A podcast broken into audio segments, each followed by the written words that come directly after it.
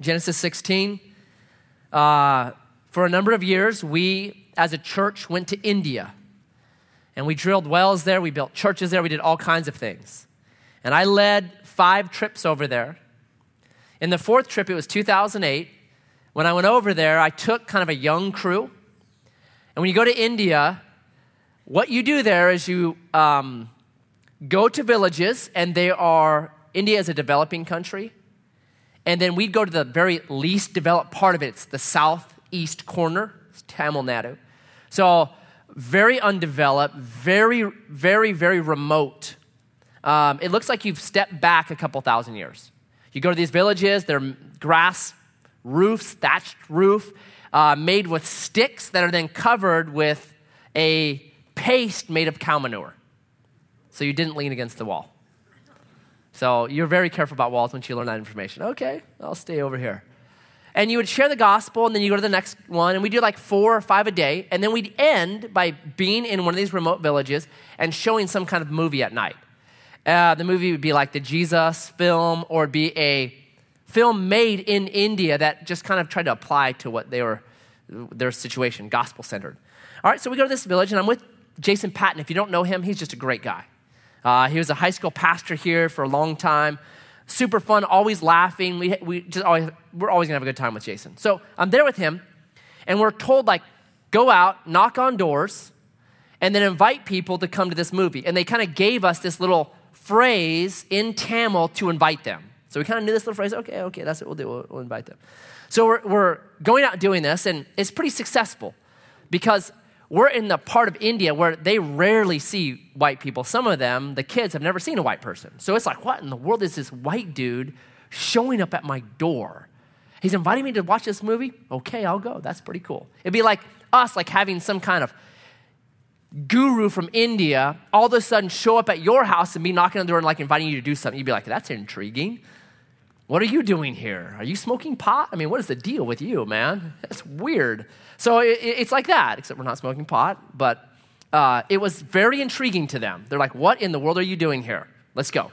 So it was, it was positive, except for Jason Patton. He's like, I don't know, man. People were like giving me thumbs down and being like, no. And so they said, well, what were you saying? Well, turns out that what he had memorized was not exactly what you should memorize. Because we were inviting people to come watch a movie called The Sins of the Fathers.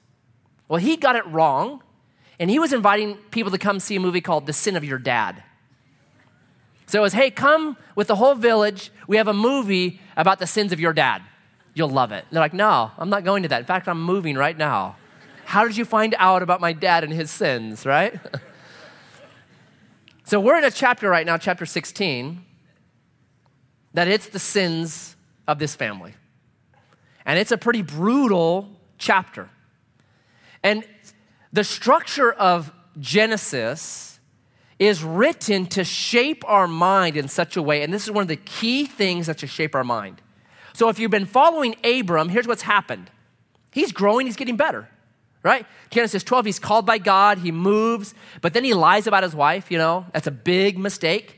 He says, She's not my wife, she's my sister. She's grabbed up into a harem of Pharaoh. It's a bummer, it's just not a good deal. God has to rescue him, but then he returns to where he's supposed to be. He then makes peace with his nephew Lot, gives Lot the first choice, takes the leftovers. Lot gets sucked up into a battle, taken as a hostage. He grabs his crew, they go up and rescue Lot, come back down. He's met by the king of Sodom. He says no to the king of Sodom and his junk, and he says yes to this intriguing guy called Melchizedek, who's both a king and a high priest. Chapter 15, he amens God. That's what it means to believe there. He believed God. It's literally Hebrew. He amened Yahweh, and that was counted to him as righteousness. We did that last week. And then he kind of doubts God. He's like, wait a second, God, I'm not sure about a couple things. And so God says, no problem.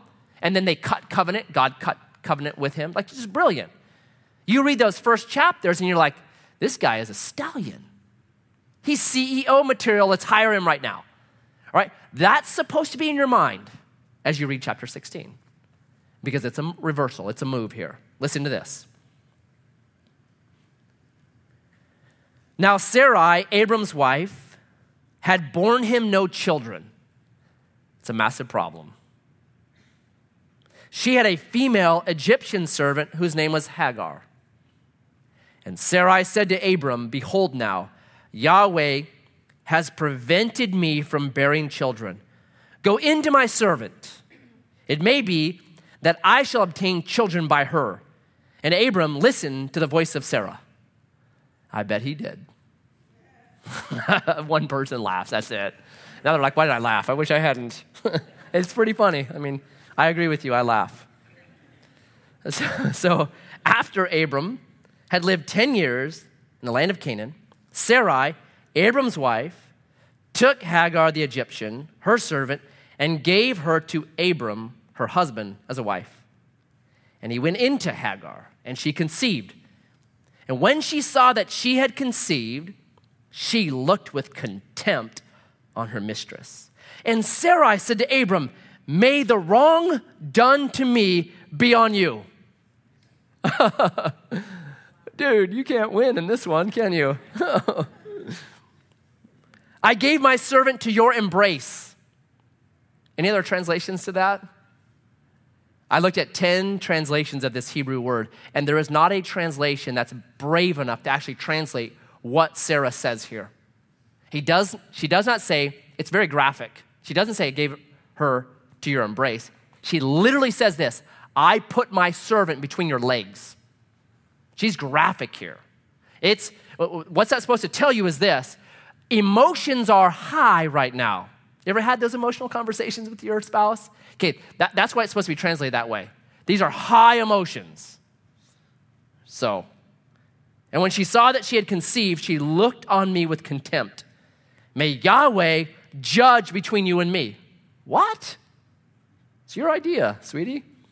But Abram said to Sarai, Behold, your servant is in your power. Do to her as you please. Then Sarai dealt harshly, literally afflict. It's the same word used in Exodus 1:11 of how the taskmasters deal with the, the slaves in Egypt. Brutal term. So Sarai afflicted her, and she fled from. Little different, huh? A little different from the, the developing hero we've seen the last four chapters. Now you have this, like, oh my goodness, what a screwed up family, right? This could make a good movie. This is the sins of your father. We could make a movie about this. This is a reality TV show right here in Genesis 16. Okay, so here's what I want to do I want to look at each of these characters and their sin and try to bring it actually to our time, because I think you can. And then I want to say, oh, okay, okay, what's our hope then? What's our hope? Because most likely we could identify with one of these. So, what's our hope? All right, so let's go. First, let's look at Sarai. So, just to get you where Sarai was at, she knows her husband Abram was promised a child 10 years before this. So women have this clock that tells them every single month whether they're pregnant or not. So Sarai has gone through 10 years of this clock and this disappointment.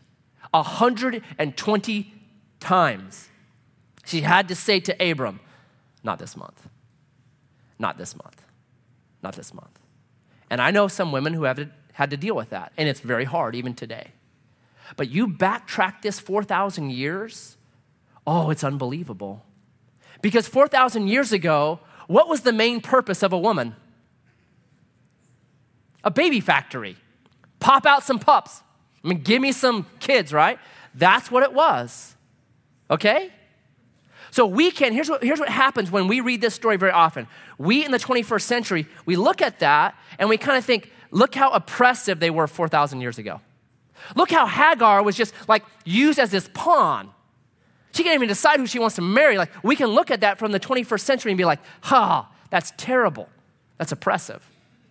And there is parts of it that I say, yeah, there's oppressive to that. But I think 4,000 years ago, they would turn around, they'd kind of look at us, and, and maybe they would say the same thing to us. You're oppressive. What do you mean, Matt? I'm not like Hagar, you know, where I'm forced to marry somebody. I can marry whoever I want. Really? Ladies, do you think you can marry whoever you want? You can't. You can marry whoever you can attract. Let's be honest. That's the culture we live in today. And so, with that, I say there's a whole bunch of oppression on women today with that right there. Because you better be fit, and you better be healthy, and you better be trendy, and you better be cool, and you better be Pinteresty, right? And your hair better be done 24 7, 365, because people are taking pictures all the time. And they might post one of you like, oh my goodness, I look horrible there, right? That's to me oppression. So I think they would rightly stand from their time and be like, no, that's an oppressive system. That's oppressive. So I think it's always important that you stand and look in the mirror before you ever point fingers at a different culture or a different way of doing things. Because honestly, if you go to traditional cultures where it's still, hey, make babies, they don't struggle with eating disorders in those cultures. And there's been study after study done of that. But do we struggle with that in our culture? Oh, absolutely. Man, it's more prevalent than you can imagine. They don't have fads and, and diet fads there. They don't have that. Why? Because it's, hey, make babies. Where ours is be fit, be thin, be healthy, be trendy, be cool, be all this stuff, be hip. And with that comes oppression. Okay? So, yeah, Sarai has barrenness. In her culture, it's, oh, bad. We have modern barrenness if you're not these things. And it's starting to affect our culture. So, I have an article uh, that I cut out, and I like it because it agrees with my opinions. So I always like articles like that. I'm like, yeah, I knew I was right. All right. And I try to read things that are not just religious because I really want to know okay, what, what, what does our culture think right now? So uh, this article is from Vogue magazine. Okay? Vogue is not a religious publication. Do you know that? It is a religion, no doubt about it, but it is not a religious publication, okay? If it does have religion in it, don't read it because it's wrong, okay? So, listen to Vogue May 19th, nine days ago. Listen to what they said. Quote, it looked at 14 to 24 year olds. Listen to what it says. They have found social networking sites and apps impact their mental health, including anxiety, depression, self identity, and body image, and found that Instagram has the most detrimental effect on young people, followed by Snapchat and Facebook. Instagram's signature photo filtering feature is one of the culprits.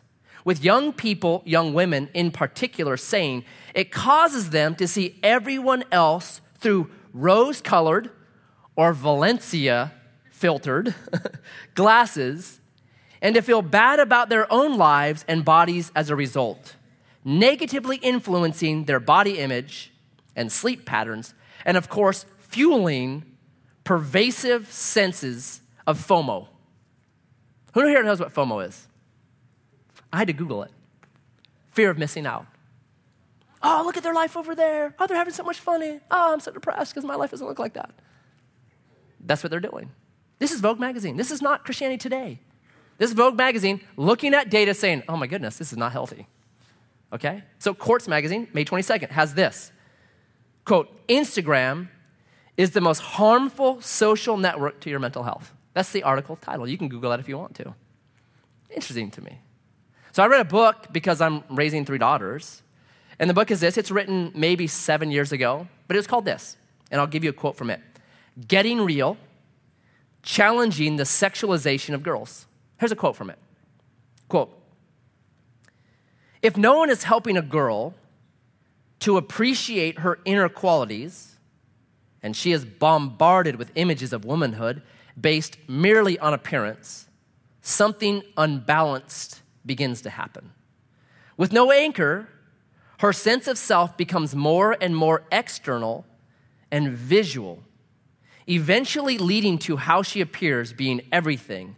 Then this leads to a shocking research that finds most girls today hate their own bodies. End quote. Dad, mom, you ever asked that question of your daughter? Do you hate your body? Young ladies, based on what you're seeing presented all the time, do you look at your body and hate it? So we can look in judgment on what we read in these verses, but I think first we need to look at ourselves and say, what are we doing to young ladies? How are we oppressing them? because the same thing happening to them. And this thing came into my home just a week and a half ago. One of my daughters, she'll remain unmentioned, said, Dad, what if when I get married, I have kids that are ugly? she goes, I won't want them then. I said, no problem, give them to me. I've already got seven here. What's a couple more? I mean, just bring them on in. We'll just keep this thing going for eternity, all right? What she's saying, she's saying, listen, I don't know if I could post pictures of my family if they don't look like they've walked off an H&M catalog. I don't know if I can do that. Because she's now being immersed in a culture that is saying, do this. Right? There's modern barrenness there's modern barrenness, and it's just as oppressive as what you read here in chapter 16. Just different. We got to be careful. So, what does Sarai do? She's barren. What does she do? Look at verse 6. She beats up the competition. Does that happen today? Oh my goodness. Oh my, I live with four girls, okay? And I hear these little things sometimes and I'm constantly saying to my daughters, don't you talk about that way. Don't you mention that about her. She is a young lady trying to figure out life just like you are. Are you kidding me? Where's your compassion and empathy? I cut it off because I know this. What can begin to happen is there is this kind of gossipy slander, and it's like you take hits on these girls. Oh, can you believe that dress she wore? Can you believe the hair color she chose? Oh, can you believe what she did to her eyebrows? I cannot believe that. That's horrible. What are we doing? We're tearing down the competition. And it's not helpful, it's not loving, it's not kind. Right? That's what she does. It's exactly what happens today. So we can think, oh, this is an ancient story. No way. People are people. And these same things happen today. And when you bow to the altar of significance from culture, it is a terrible master and it will lead you just like this. You'll start just cutting on other people. Don't bow to that altar. So Sarai does, gets mad, and starts to cut in to Hagar. All right, so that's the first one. Second, Hagar. Verse 4 says this about her She conceives, and when she does, look what she does. She looked with contempt on her mistress. Here's what happens now Hagar's like, I got it. Our culture defines the, a woman as someone that can produce babies. I can produce babies. You can't. Ha! She begins to look down her nose at Sarai because she's barren and I'm not, because of her bar- unbarrenness. Be careful of allowing culture to define what's it. Because when you do, you're always aiming at a moving target. I'll give you one example. Just 12, 13 years ago, you can Google if you want to. The ideal woman's body was a paper thin model. Remember that? France actually, um, what did someone say? Yes, Twiggies. France actually outlawed them. They said you have to be this size or bigger or you can't be a model anymore because it was getting so crazy, right? So that was just 15 years ago. Then enter the Kardashian clan. How is that thing swung now, right? It's the voluptuous person now. Well, if you're trying to figure out what you're supposed to be, man, you're gonna be all over the place. You don't allow, culture to define body, man. You can't do that. It's crazy. You will just run yourself ragged. So she has it, and she begins to have contempt for Sarai, who does not have it. Okay? So let me read a quick text in the New Testament that I think informs us on this idea, and then try to get the misunderstanding out of it. The text it's found in 1 Timothy chapter 2. Listen to what this says. It says this to women. Women should adorn themselves in respectable apparel with modesty. Oh, no, the M word. And self control, not with braided hair and gold or pearls and costly attire, but what is proper for a woman who professes godliness with good works. I love that text. Don't be known by all this outward stuff. Be known by what you do, which is the rallying cry of feminism for years. Here's what some churches do they grab those four things, right? don't be known, don't have braided hair, wear gold, pearls, or costly array. And so they make that like the rule for today. So if a woman comes into the, one of those church with braided hair, everyone's like, she must be a hooker. She's got braided hair. I mean, that's unbelievable. I mean, the Bible says no braided hair. Listen, here's a Bible lesson. You always have to see what that text meant to its original hearers before you ever try to see what it means for you. Okay? So 2,000 years ago, those four things braided hair, gold, pearls, costly array what that told people was this I've got it, I've arrived. I have beauty, I have power, and I have privilege. And now I am flaunting it. I'm making sure you know that I've got it. I'm making sure you know I'm beautiful, I'm powerful, I am rich, I'm shoving it in your face, I'm putting you in your place. That was a way of doing that. And so Paul's like, not in the church. Not in the church. We don't do that, okay? So, so that's what it's saying right there. We have to be very careful of that because I think the same thing can happen today, right? There is this, the, the, the core problem in that text is this it's self promotion. Let me promote myself. That I have to be whatever it is. Today, it's I have to be the trendiest, I have to be the coolest, I have to be the most stylish, I have to be the thinnest, I have to be the healthiest, right? And I say this um, even there can be a competition on being the most modest right? Depending on the crew you run with, you can actually compete on being the most modest. Look at my bonnet. I bought it from an Amish grandma in Indiana. That ain't nothing. Look at my dress. I made it from a Mervyn's curtain I bought from Goodwill. I'm better than you, right? There can you can compete on any of these things. It's not about what you're wearing, it's about the heart behind it. Is it self promotion? Is it look at me? Is it make much of me? That's the issue in First Timothy. That's the issue right here. She has contempt because she has it, and she knows Sarai does not have it, and is a terrible master. When you can have contempt, because it always leads to competition. The believer is to live like this, Philippians 2 tells us. Paul says, rough translation, if you can do one thing that will make me happy, do this. Don't live for vainglory, literally empty doxa. Don't live for this glory hungry self promotion, self evaluation thing because you will never be able to satisfy yourself.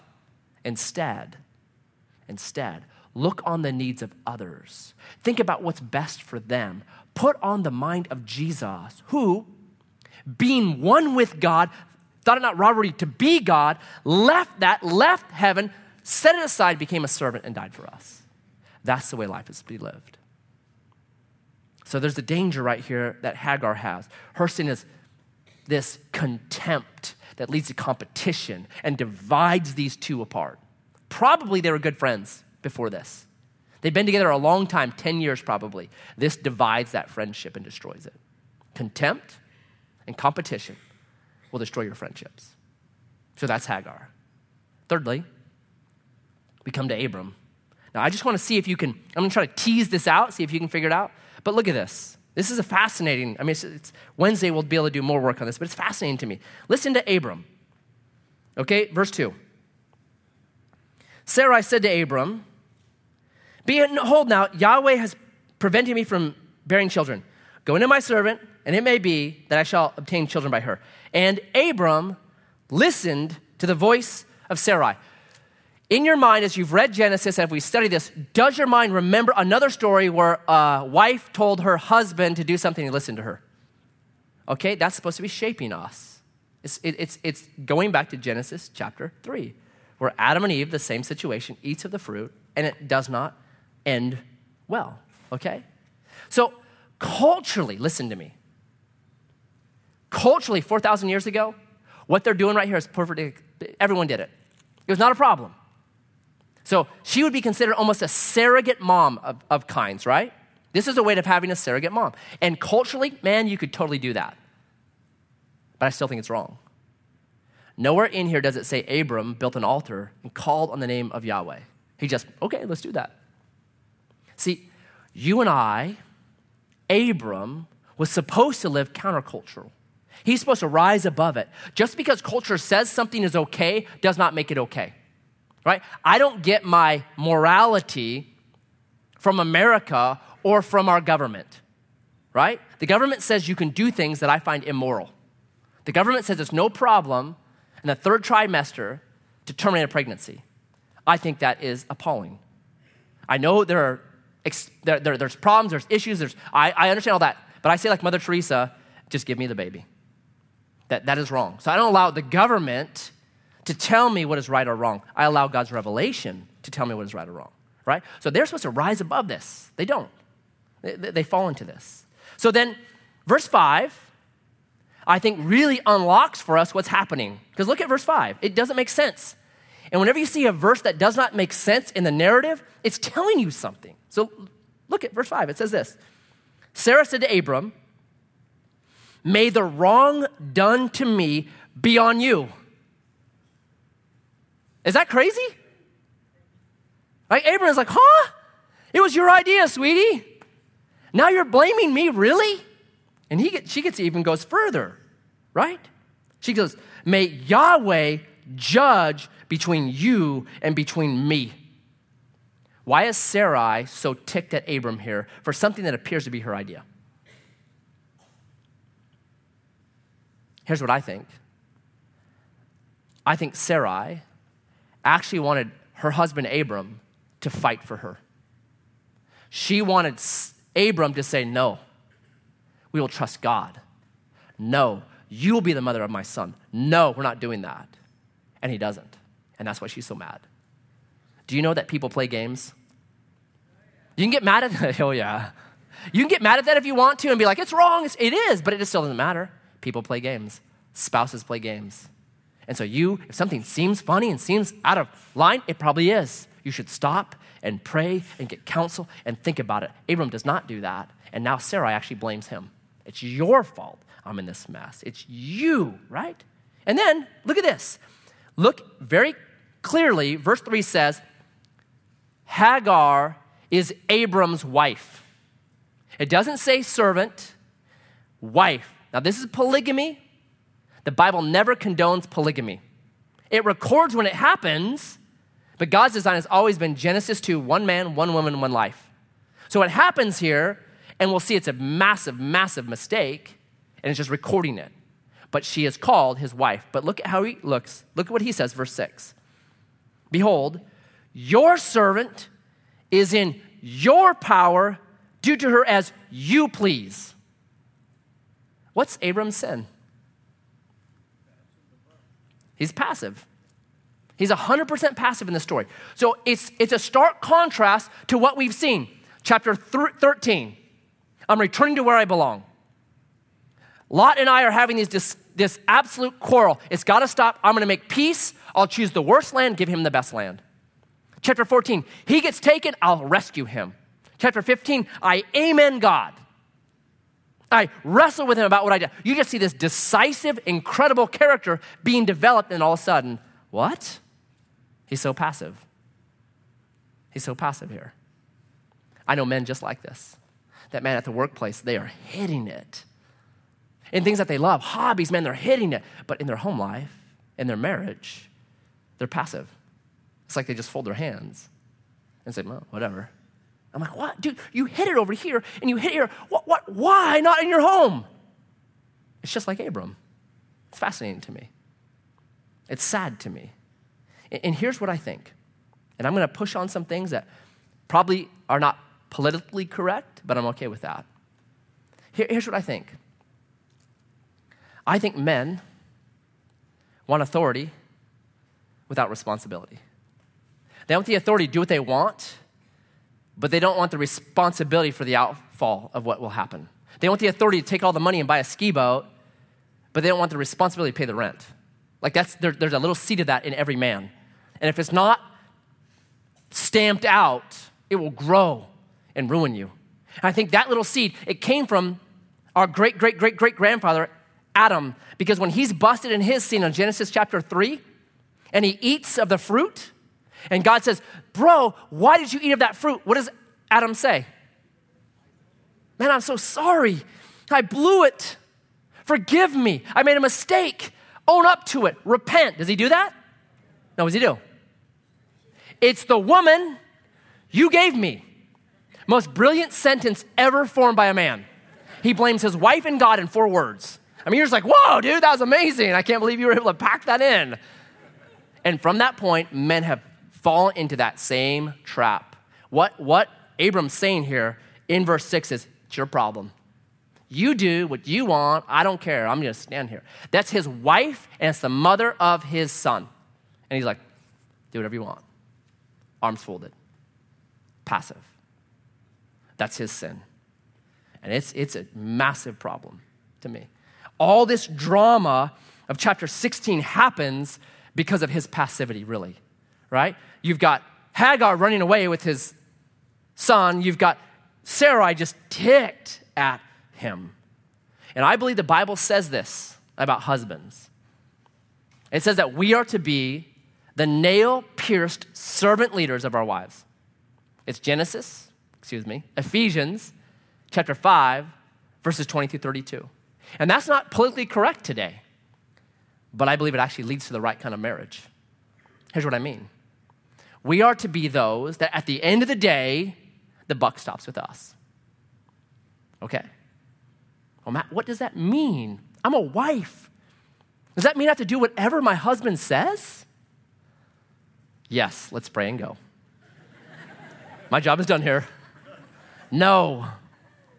Okay? Adam, when he's alone in the garden, God looks at him and God says, It's not good that Adam is alone. Let me make a helper for him. Why would God say that? It's really simple. Because men need help, right? That's why. That's not good. He needs help. Okay? Being a helper is not derogatory. God, the same word for help is used for God, that God is our helper. It's not derogatory. It's saying this thing's not going to work out when he's by himself like that. Okay? So there's supposed to be this, this beautiful balance. So let me give you like decisions, because you see a matrix of decisions here in chapter 16 that tank this relationship, tank this family. So when it comes to decisions, here's what I tell men never be a control freak. The Bible does not say you get to control your wife, it never says that. So there is a balance that's supposed to be where we are looking and talking and praying. And I tell men this lose as often as you can. Every, every decision that does not matter, man, just say, What do you think? You do it. I don't, yeah, it's fine. All right? So my wife wanted to repaint our bathroom for the third time. And she's like, What color should I do it? I said, I don't care, man. Whatever color you want to paint it, because I'm not, never in there. You're in there way more than me, so it's fine. right? Our garage. I think a garage should be a man's place. Amen. Yes. Keep them out there. It should be raw drywall where you can see like the tape marks on it where it smells like diesel and gasoline, like, yeah. Well, my wife does not think that. So our garage is a sunny farmhouse yellow and smells like vanilla bean. And I'm okay with it, all right? Right? Because I don't care. If you're a control freak and dominating your wife, they have the right to be like, this is wrong. That's not it at all. So when we make decisions, my wife and I, we talk and we discuss it and we'll pray about it. We'll get outside counsel sometimes. And, 99 out of 100 times, it's like, okay, we agree 100%. All right, let's do that. The one time we disagree, that's where it gets tough. And here's what Charity did to me when we were first married, when we first got married, and it was the best thing that's ever happened to me in my marriage. She pressed me into what I'm supposed to be as a man. Because I grew up without a dad. So I'm like, I'm trying to figure this thing out. So there was this major decision we needed to make life changing. What do we do here? And we discussed and we prayed, and there was no like, hey, this is, there was no burning bush. There was no voice from heaven from God. I wish there was. I prayed that there was. There was none of that. I'm like, oh, please, nope. It was, it's up to you two. You guys figure it out. You wrestle this thing out. So there was none of that. And so this is what I said to Charity. I said, okay, fine. If you don't want me to do this, then I won't do it. This is what Charity said to me. She said, You don't do that to me. You make the call, you be a man, and you live with the repercussions, good or bad. I went, Whoa, all right, um, let's see here. Uh. Here's what she was doing, it's so right. She's saying, You're putting this back on me. And six months down the road, when you don't like life, guess who you will blame? Me. You don't do that to me. You make the decision, right? And men do that all the time. They defer passively, and then they get aggressive six months later. I knew it. I knew we should have bought that house. Then why didn't you do it? I knew I should have taken that job. Then why didn't you do it? I knew I shouldn't have done that. Then why did you? Right? It's a way then that a man can then shirk his responsibility and his inadequacies and have a scapegoat the whole time he lives life like he wants to. And it's wrong. And so God says, I'm not letting my daughters live in that kind of a marriage. You stand up, you be a man, you make the call on difficult decisions, and then you live with the repercussions. That's what it means. And when it's lived out like that, women are protected. You don't end up with a verse six, okay? So here you have this mess. It's just a mess. Chapter 16. It's a mess. You have a family that's just, it's ganked up. Sarah's mad, calling down judgment on her husband, blaming him. Hagar, the mother of Abram's son, is running back to Egypt. Abram is out in his garage tinkering with his 450 quad. Well, I don't know what to do, so I'm just going to sit out here and mess with my quad, right? That's what he's doing. And you're like, ah, oh, this is terrible. But look at what happens in the story. Look at what our hope is. Look at verse 7. The angel of Yahweh found her by a spring of water in the wilderness, the spring on the way to Shur. And he said, Hagar, servant of Sarai, where have you come from? And where are you going? And she said, I am fleeing from my mistress Sarai. The angel of Yahweh said to her, Return to your mistress and submit to her. And the angel of Yahweh said to her also, I will surely multiply your offspring so that they cannot be numbered for multitude. And the angel of Yahweh said to her, Behold, you are pregnant and you shall bear a son, and you shall call his name Ishmael, because Yahweh has listened to your affliction. He shall be a wild donkey of a man, his hand against everyone, and everyone's hand against him, and he shall dwell over against all his kinsmen. So, verse 13, she called the name of Yahweh who spoke to her, You are a God of seeing. For she said, Truly, here I have seen him who looks after me. How brilliant is that? How brilliant is that? You have this family that cannot rise above their culture. They keep doing the junk that the culture does, right? You have a, a family that's really brutal to each other. A wife calling down God's judgment on her husband, blame, passivity. You know, a pawn in the middle that's just being bounced around. These, they can't get above their own self centered desires. You got a really messed up family. And what does God do?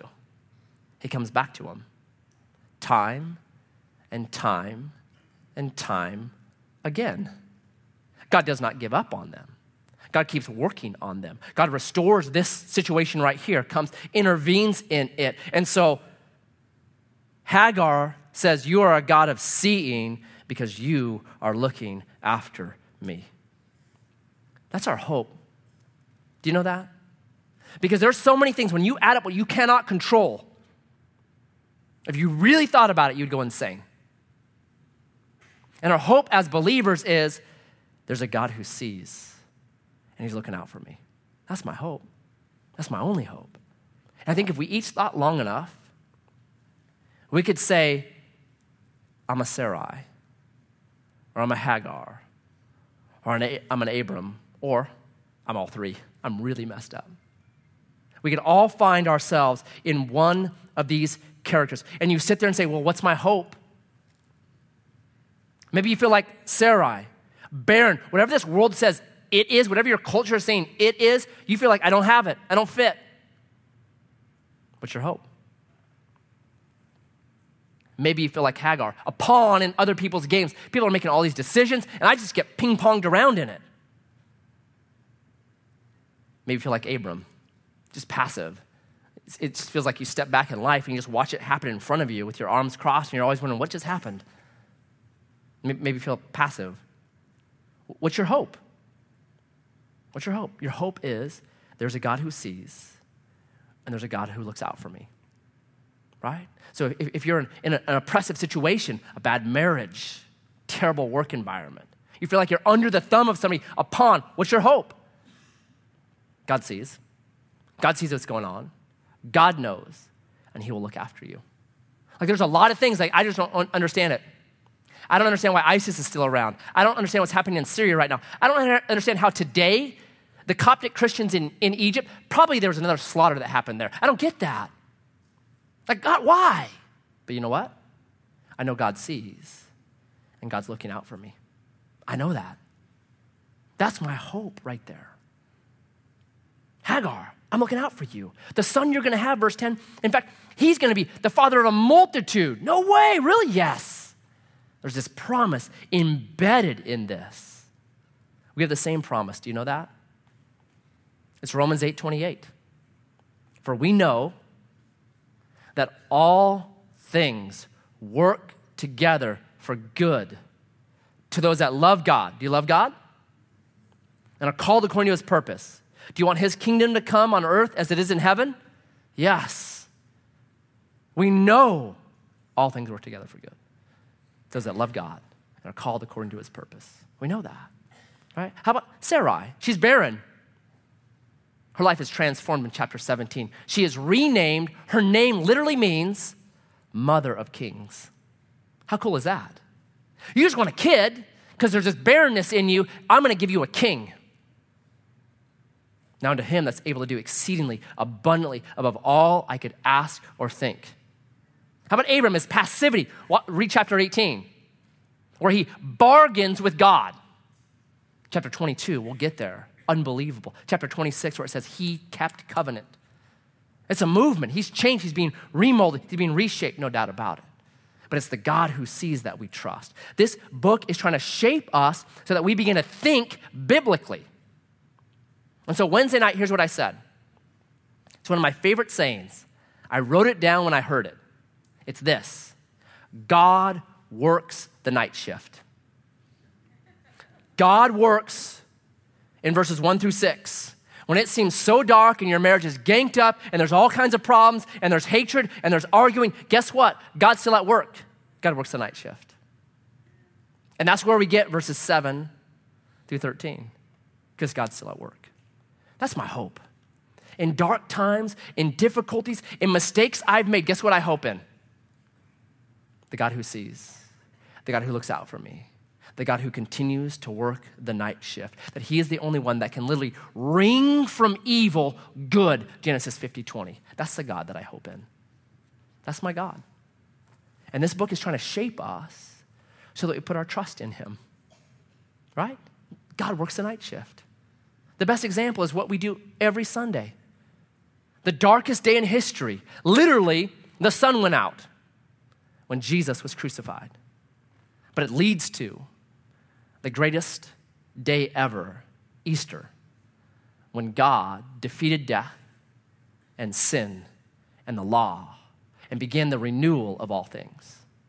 The darkest day becomes the greatest work God does because God works the night shift. So I don't know where you're at today.